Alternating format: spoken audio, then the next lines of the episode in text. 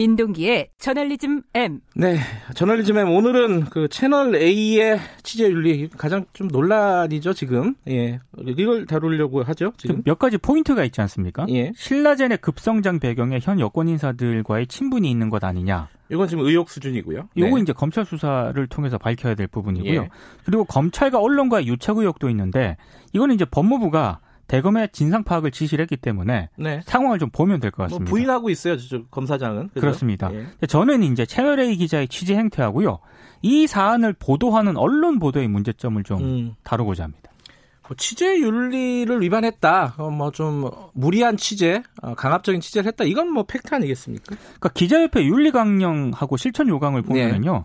실천 요강 제이조 오항에 이런 게 있습니다. 정보를 취득함에 있어 위계나 강압적인 방법을 쓰지 않는다. 이렇게 되어 있고요. 네. 삼조 오항을 보면은 취재 보도 과정에서 취득한 정보를 개인이나 특정 집단의 이익 추구에 사용하지 않는다. 이렇게 명시가 되어 있거든요. 네. 근데 채널A 기자 같은 경우에는 모두 이 규정을 좀 어겼습니다. 그러니까 네. 명백하게 취재 윤리를 어겼다. 네. 이렇게 지적이 가능할 것 같습니다. 뭐 그거는 사실 뭐 다 인정하는 부분이고. 그렇습니다. 근데 이 사건을 보도하는 다른 언론들의 네. 문제가 있다고요? 그러니까 기준이요. 그때그때마다 좀 다른 게 문제입니다. 네. 조선일보 같은 경우에는 검찰 때리기 여기에 방점을 찍었고 음, 음. 중앙일보도 윤석열 때리기 여기에 좀 무게중심을 싣고 있거든요. 네. 조선일보가 오늘 또 관련해서 보도를 했던데요.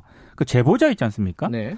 어, 평소 조국 전 장관을 옹호를 했다. 이렇게 또 언급을 했고 네. 뉴스타파를 언급을 하면서 윤석열 총장을 비롯한 검찰 관련 제보를 한 인물이다. 이런 점을 음. 또 강조를 했습니다. 그러니까 취재 윤리보다는 의도와 제보자 공격에 좀 비중을 두고 있습니다. 메신저로 공격하는 건데 어, 조선일보가 좀 틀린 보도를 했습니다. 제가 뉴스타파에 있으니까 잘 알잖아요. 네. 어, 김건희 씨 관련된 제보를 이 사람이 했다. 라고 보도를 했더라고요. 네, 그건 뭐 확인도 안 하고 쓴 소설입니다. 음. 다른 사람입니다. 이거는 좀 확인 좀 하고 좀 기사를 썼으면 좋겠습니다. 네. 근데 조선일보가 처, 어, 처음부터 그랬나요, 이게? 첫 보도가 지난달 삼십일일인데요. 네. 이때는 그 엠비씨 보도를 언급을 하면서 검찰과 채널A의 유착 의혹으로 보도를 했거든요. 네. 근데 갑자기 인터넷에서 이 기사가 삭제가, 삭제가 되고 됐죠. 엠비씨와 캡처가 있습니다. 그죠? 그렇습니다. 예. 엠비씨와 채널A 간 진실 공방 기사로 대체가 됐습니다. 음. 아, 이건 좀 논란이 좀 제기가 될 수 있는 그런 대목인데요. 네. 근데 두 신문의 이런 태도는요. 이천오년 황우석 그 파문 때 피디 수첩에게 가했던 그런 보도와는 완전하게 좀 대조가 되고 있습니다. 아, 그때 어떻게 보도를 했었죠? 그러니까 피디 수첩 제작진이 황우석 교수 논문이 조작됐다는 걸 밝혀내지 않았습니까? 네. 아, 굉장히 획기적인 그런 보도라고 생각을 하는데 네. 이 과정에서 취재 윤리 논란도 제기가 됐습니다. 좀 강압적인 그런 언사가 있었죠, 기자, 아, 피디에. 예. 그 황우석 교수가 검찰에 곧 구속될 것이다라는 말을 하면서 좀 압박 네. 취재를 했거든요. 예. 이것 때문에 대국민 사과까지 했는데. 이때 조중동은 물론이고요. 당시 상당수 언론들이 피디 수첩에 융당 폭격을 가했습니다. 아, 취재가 잘못됐다? 네. 취재 방식이? 그렇습니다. 어느 대, 정도였죠?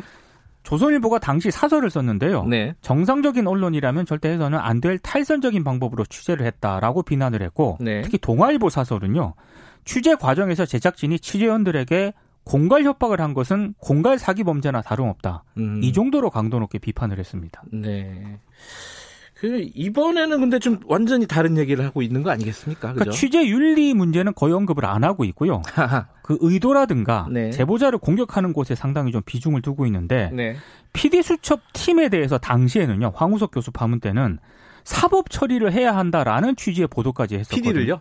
그렇습니다. 음. 피디 수첩 제작진에 대해서. 네. 그런 기사도 굉장히 여러 개를 썼는데 네. 지금은 완전히 상황이 좀 달라진 것 같습니다. 동아일보는 어떻습니까? 이게 채널A하고 같은 회사잖아요, 사실. 예. 동아일보는 오늘 지면에서도 좀 침묵을 계속 지키고 있는데. 아, 아예 안 쓰고 있어요? 그러니까 좀 음. 상당히 좀 조용한 편입니다. 네. 근데 채널A 같은 경우가 최근에 방통위 재승인 심사에서요. 재승인이 보류가 됐거든요. 음. 이달 이십일일에 방송 유효기간이 끝나는데 언론시민단체들은 방송사 승인을 취소해야 한다라고 촉구를 하고 있는데요. 네. 방통위 입장은 이렇습니다. 진상 파악을 위해서 일단 채널A 경영진을 불러서 확인하는 음. 방안을 고려하고 있다라고 밝혔는데 저는 이번 파문이 결과에 따라서 네. 일정하게 영향을 미칠 수도 있다고 봅니다. 음, 지금 뭐 아까 말씀하신 대로 언론과 검찰의 유착 의혹은 뭐 법무부 쪽에서 진상조사를 할 것 같은데 네. 취재윤리 위반은 이거 채널A에서 좀 자체적으로 명확하게 진상조사해서 결과를 내놔야 될 것 같습니다. 이 부분은. 그러니까 미디어 오늘이 채널 A 간부들한테 전화를 했더라고요. 아, 그래요? 입장 같은 걸 들으려고. 네. 근데 전화하지 말라고. 아, 전화하지 말라고요? 네. 아. 그런 입장을 또 밝혔다고 합니다. 아, 전화하지 말라는 입장을 밝혔군요. 쉬쉬하는 그런 분위기인 것 같습니다. 음. 이번 사건을 보면은 저는 그런 생각이 들더라고요. 어, 한쪽에서는 이게 그 검찰과 기자가 어떤 유착을 해갖고 큰 그림을 그렸다. 검찰의 기획이다. 네. 윤석열 총장 체제 검찰이 기획이다. 이렇게 얘기를 하고 네. 한쪽에서는 어, 반대파들이 어떤 세팅을 해놨다, 네. 막 프레임을 잡고 있다 이런 식으로 양쪽 다 뭔가 큰 그림을 자꾸 얘기를 해요. 네. 뭐 나무를 보지 말고 숲을 봐라 이런 얘기인데 나무는 아무도 안 보는 것 같아요. 네, 나무는 보면서 숲을 그려야 될 것 같습니다. 네. 나무도 좀 잘 봐야 됩니다. 이게 전체적인 그림만 그린다고 이게 윤곽이 잡히는 건 아닙니다. 그렇습니다. 그렇죠? 여기까지 듣겠습니다. 고맙습니다. 고맙습니다. 저널리즘엔 고발뉴스 민동기 기자였고요. 김경래의 최강시사 듣고 계신 지금 시각은 일곱 시 삼십사 분 향해 가고 있습니다.